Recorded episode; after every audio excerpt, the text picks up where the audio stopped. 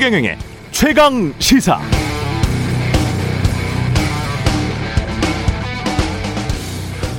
네, 대장동 개발 의혹과 관련해서 이재명 당시 성남시장이 얼마나 긍정 또는 부정적으로 연관돼 있을까 단계별로 나눠보면 이렇습니다. 1. 민간이 이익을 다 챙겼을 사업 민간 합동으로 해서 이익의 상당 부분을 공공으로 가져온 거다. 2. 아니다. 결과적으로 수익이 과다하게 특정 소수에게 가는 걸 막지 못했으니 무능했다. 3. 그것도 아니다.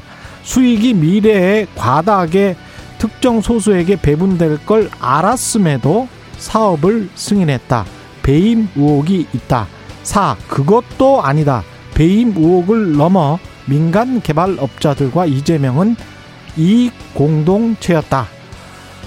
어떤 건 사실인 것 같기도 하고 어떤 건 아직 상상의 영역입니다. 그러나 정치 공세를 하려는 쪽이라면 3 또는 4의 뉘앙스로 강하게 말하는 게 전략적으로는 유리합니다. 사건의 진실을 찾기보다는 어떤 틀, 프레임 안에서 특정 사안을 이렇게 봐라 라고 유권자들을 먼저 가둬버리는 게 정치공학적으로는 효과적일 수 있죠. 먼저 지르면 나중에 다른 사실이 밝혀져도 이미지는 처음 이미지로 굳어질 가능성이 높기 때문입니다. 사람들은 같은 사안에 대해서 두 번, 세 번 뒤집어서 다른 시각으로 생각해 보는 걸 대체로 싫어합니다. 어제 제가 소개해드린 심리학자로서는 최초로 노벨 경제학상을 수상한 다니엘 카네만의 생각에 관한 생각 이런 구절이 또 나오네요. 그들은 사람들이죠. 그들은 자기들이 지어낸 이야기를 망칠 수 있는 추가 정보를 원치 않았다. 인간 심리가 보통 그렇다고 합니다. 네, 안녕하십니까. 10월 6일 세상에 이익이 되는 방송 최경령의 최강시사 출발합니다. 저는 KBS 최경령 기자고요. 최경령의 최강시사 유튜브에 검색하시면 실시간 방송 보실 수 있습니다. 문자 참여는 짧은 문자 50원, 긴 문자 100원이 드는 샵 9730 무료인 콩 어플 또는 유튜브에 의견 보내주시기 바랍니다. 이번 주부터 2주간 청취율 조사 기간 맞아서 최경령의 최강시사 시원한 커피 쏘고 있습니다. 청취자 여러분의 많은 참여 부탁드리고요. 오늘 1부에서는 신영증권 김학균 리서치 센터장과 좀 불안해지고 있죠. 불안한 주식시장 전망해 보고요. 2부에서는 국민의힘 권성동 의원 만납니다.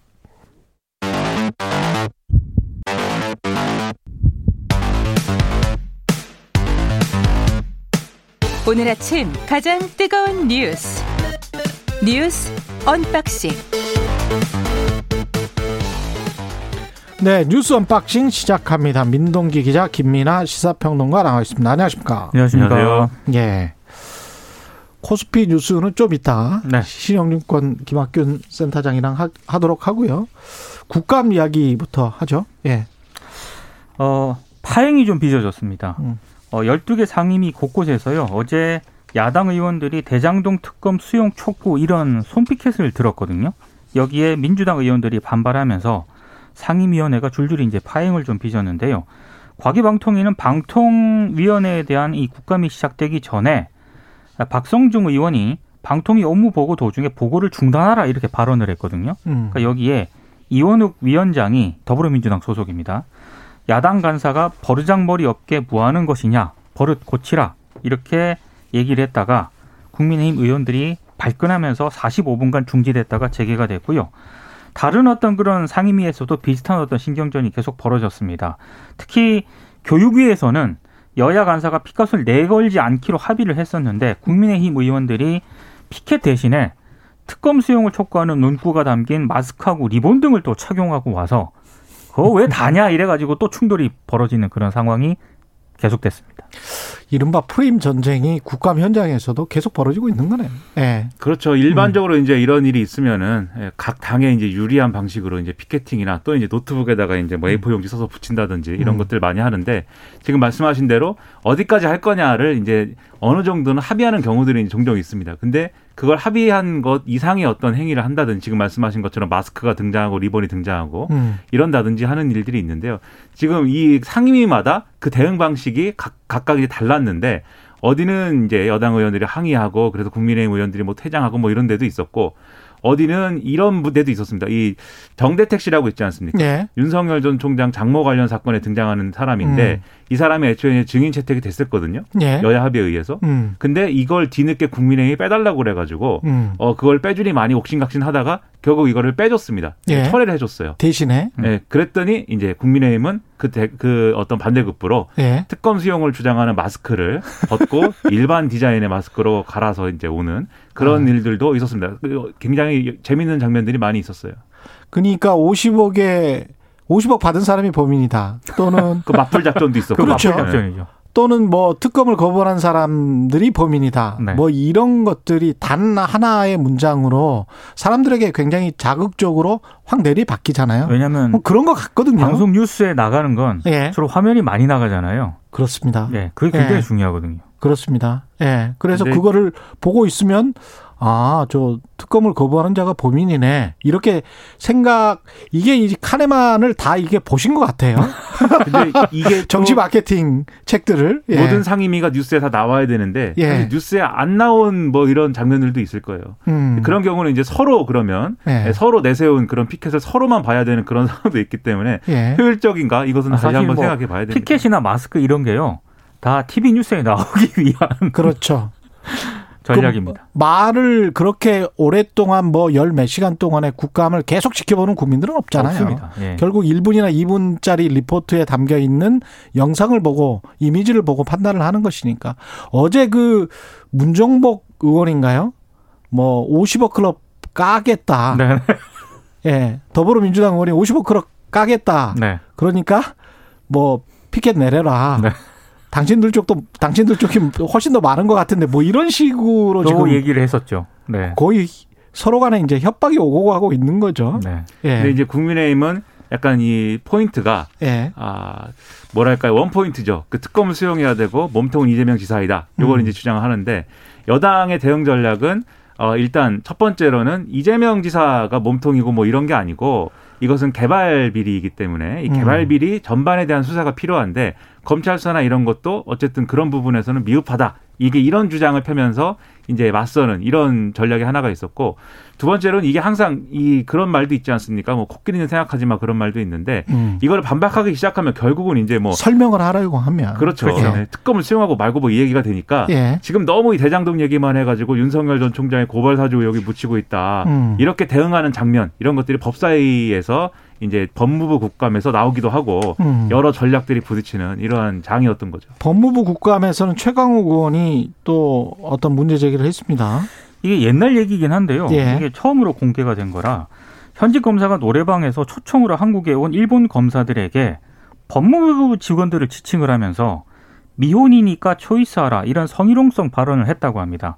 이게 발생을 한 것, 일본 검사들에게 그렇습니다. 한국의 법무부 여직원을 가리키면서 가리키면서요. 이게 발생한 시기는 2012년인데요. 예. 당시 법무부가 주관해서 일본 검사들을 초청을 해서 국제 학술 대회 회의를 개최를 했거든요. 근데 이후 이제 노래방 회식이 있었는데 그 노래방 회식 자리에서 이런 일이 벌어졌다는 겁니다.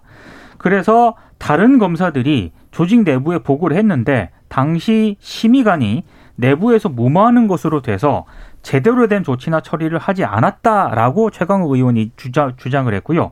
여기에 대해서 박범계 법무부 장관이 확인해 보겠다 이렇게 답을 했거든요. 근데 오늘 한겨레가 이걸 확인을 해보니까 실제로 그 비슷한 사건이 2012년에 있었고요. 별다른 조사 없이 흐지부지 됐던 것으로 확인이 됐습니다. 해당 사건은 당시 이른바 성희롱성 발언했던 그 검사 도 이제 충분히 있었는데 여기에 어, 뭐 형식적 사과를 받는 선에서 마무리가 됐다라고 하고요. 어, 당시 성희롱성 발언을 했던 검사에게 한겨레 기자가 전화를 했는데 음. 어, 문자로 답변을 보내왔다고 합니다. 본인은 일본어를 할 줄 몰라서 일본 검사에게 뭐 미혼인이 초이스하라 이런 대화를 할 수가 없다. 음. 전혀 사실이 아니다. 이렇게 반박을 하고 있습니다. 한국어로 해서 통역을 한 거 아닙니까? 안 그러면 다, 가능성도 안 그러면 다른 사람들이 미혼이니까 조심하라라는 말을 만약에 그런 말을 했고 들었다면 일본어를 다 하는 거는 아니니까. 아, 그리고 달아먹을 당시- 수가 없는 거 아니에요. 당시 현장에 그죠? 다른 검사도 있었는데 네. 다른 검사도 뭐 들었다라고 이제 취재 얘기를 하니까요. 약간 이 검사는 예, 동문서답을 한 것 같습니다. 그러니까 이 검사들 중에는 일본어에 매우 능통한 검사도 있고요. 그리고 네. 그동안의 언론 보도를 종합해 보면은 이른바 이제 그 일본 이 어떤 창작물이나 이런 거에 이제 마니아층이 또 있지 않습니까? 아, 검사들 중에 그런 사람들이 있어요? 네, 그런 검사도 있고 하기 때문에 네. 뭐 일본어를 몰라서 뭐 얘기를 못했다 이런 거는 이제 해명 안 될 것 같고 다만 이게 거의 10년 전 일인데 음. 지금 와서 이제 어떤 문제이다라고 이제 지적하는 것의 어떤 맥락이나 이런 것들을 따질 수는 있겠죠. 다만 예. 여기서 이제 국민들이 의문을 갖는 것은 그러면 그 당시와 지금 이 검사들의 세계, 이 검찰은 얼마나 변했느냐를 묻는다면 그렇게 많이 변하지는 않았을 것이다라고 생각하게 되거든요. 그런 부분에서는 자성이 필요하고 이런 문제를 이제 바로잡아야 될 필요성이 있는 것이죠. 다른 부처에서 이런 일이 일어났으면 무슨 가령 뭐 5급 공무원이나 4급 공무원이 뭐 국세청이나 무슨 기획재정부나 이런 사람들이 여직원들 자기 법무부 안에 자기 부처 내에 여직원 세명을 가리키면서 미혼이니까 초이스해라. 그것도 일본 공무원들에게 이거 발상 자체가 만약에. 했으면 이게 웃기는 파면 인간들 파면 아니에요? 파면감입니다. 예, 파면감. 굉장히 정말 심각- 웃기는 인간들 아니에요? 네, 심각한 사안이죠. 네. 예. 근데 이런 것들이 정말 화나네. 말하다 보니까 이게 정말 이뭐 하자는 짓인지. 이런 것들이 예. 검사들의 사회에서는 음. 그냥 용인되고 그냥 뭐 그러려니 하는 건가 봐요. 그러니까 이제 이런 지적이 나오는 거죠. 아휴, 정말 검사들이 계속 이런 일이 이런 일이 최근에 들어서야 이제 보도가 되고 있는데 이런 게 한두 번이 아닌 것 같다라는 생각을 지금 하게 되는 국민들이 그렇죠. 많잖아요. 의심을 하- 하고 있고 그걸 검찰이 좀 알았으면 좋겠습니다. 예. 너무 아나무인의 태도, 태도로 그, 그동안 생활을 해왔다는 생각이 들고요. 그 국감에서 이제 그 온라인 플랫폼 관련해서 카카오 김범수 이사회 의장 나왔었습니다. 이게 특히 이제 골목 상권 침해 논란이 카카오가 좀 많았잖아요. 거기에 대해서 어제 김범수 카카오 이사회 의장이 정무위 국정, 국정감사에 출석을 했는데 골목 상권 침해 사업에는 절대 진출하지 않겠다. 그런 사례가 있다면 반드시 철수하겠다 이렇게 얘기를 했고요. 실제로 카카오는 미용실 예약 서비스인 카카오 헤어샵 사업을 철수하겠다고 밝혔습니다.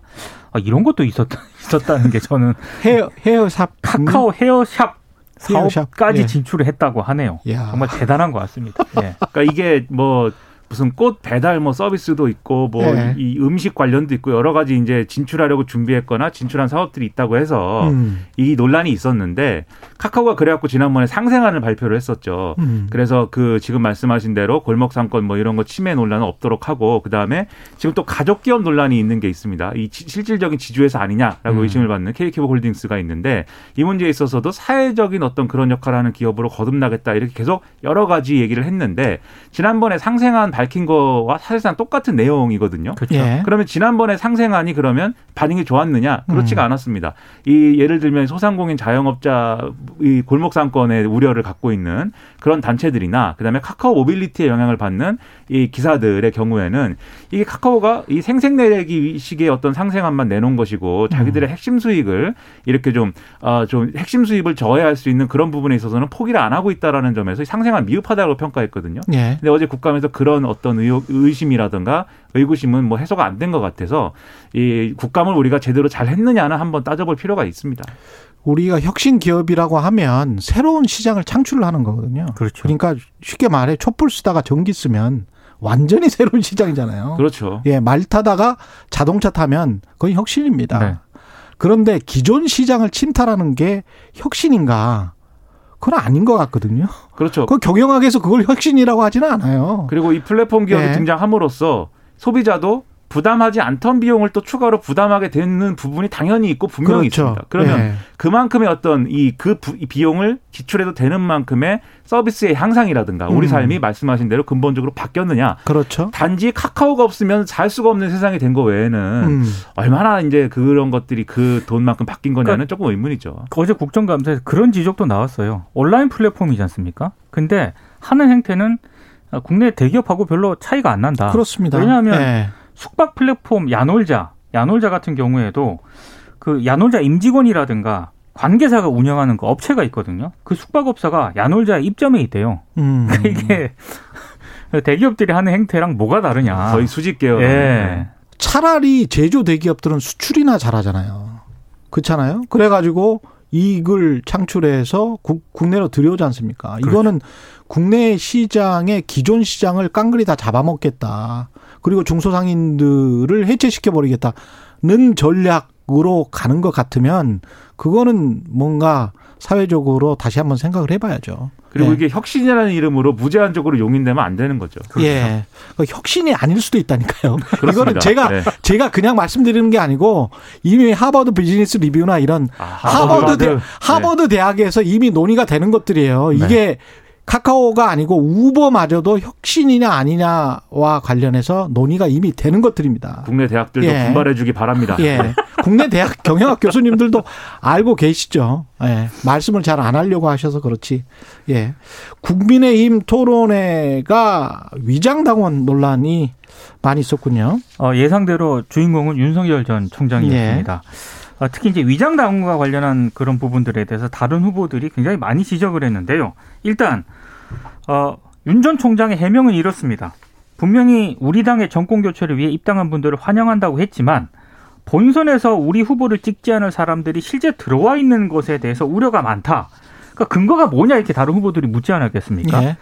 친여 성향 온라인 커뮤니티에 들어가 보면 많이 얘기가 나온다 이렇게 주장을 하고 있습니다. 친여 성향 온라인 커뮤니티. 윤 전 총장은 제가 알기로는 예. 이른바 메이저 언론을 신봉하는 줄 알았는데 또 여기서는 또 친여 성향 온라인 커뮤니티를 굉장히 많이 보시는 것 같아요. 아니 근데 그 커뮤니티가 익명일 거 아니에요. 그렇습니다. 네. 그러면 그 거기에 올라온 글들을 무조건 신뢰할 수 있나요? 제가 볼 때는 예. 이 커뮤니티를 본인이 직접 이렇게 뭐 탐방을 해가지고 예. 여론 청취를 했다기보다는 그 커뮤니티에 대한 뭔가 주장을 하는 예를 예. 들면 유튜브라든지 이런 것들을 접하고 있는 게 아닌가. 그래서 아, 그러한 유튜브에서 어떤 음모론적 서사를 얘기를 하면 예. 이거 뭐 왜 그러면 어 지금 홍준표 의원이 뜨고 있느냐 왜 예. 젊은 층은 홍준표 의원을 지지하고 있느냐 음. 이것은 더불어민주당 등의 음. 이러한 여권 세력들이 조직적으로 이제 어떤 음모론적인 행동을 하고 있는 거다라고 주장하는 그러한 이제 주장들이 있거든요. 예. 그런 것들을 너무 여과 없이 받아들이고 있는 거 아니냐. 네, 그게 그런- 조금 더 가면 부정선거 논란이에요. 그렇죠. 설사 한두 명이 그랬을 수 있어요. 그렇습니다. 그랬을 수 있는데 그게 전체 여론조사가 비슷한 경향성을 지금 보이고 있는데 전, 전체가 다 그런 거다. 이거는 음모론이죠. 실제로 그렇게 어제 가면. 토론회에서 황교안 전 예. 대표께서는 음. 여전히 지난 4일 총선이 예. 부정선거라는 주장을 계속 제기를 하셨습니다. 그러니까 윤석열 전 총장이 지금 예. 뭐 거의 모든 주제에 대해서 이 정권의 음모라든지 음. 여당의 무슨 뭐 술수라든지 뭐 이런 주장만 계속하고 있는데 이게 뭐 한 번 두 번이면은 그럴 수 있다 이렇게 받아들이는 어떤 충격이나 이런 것들이 클 수 있지만 계속 반복되면은 또 저런다 이렇게 되거든요.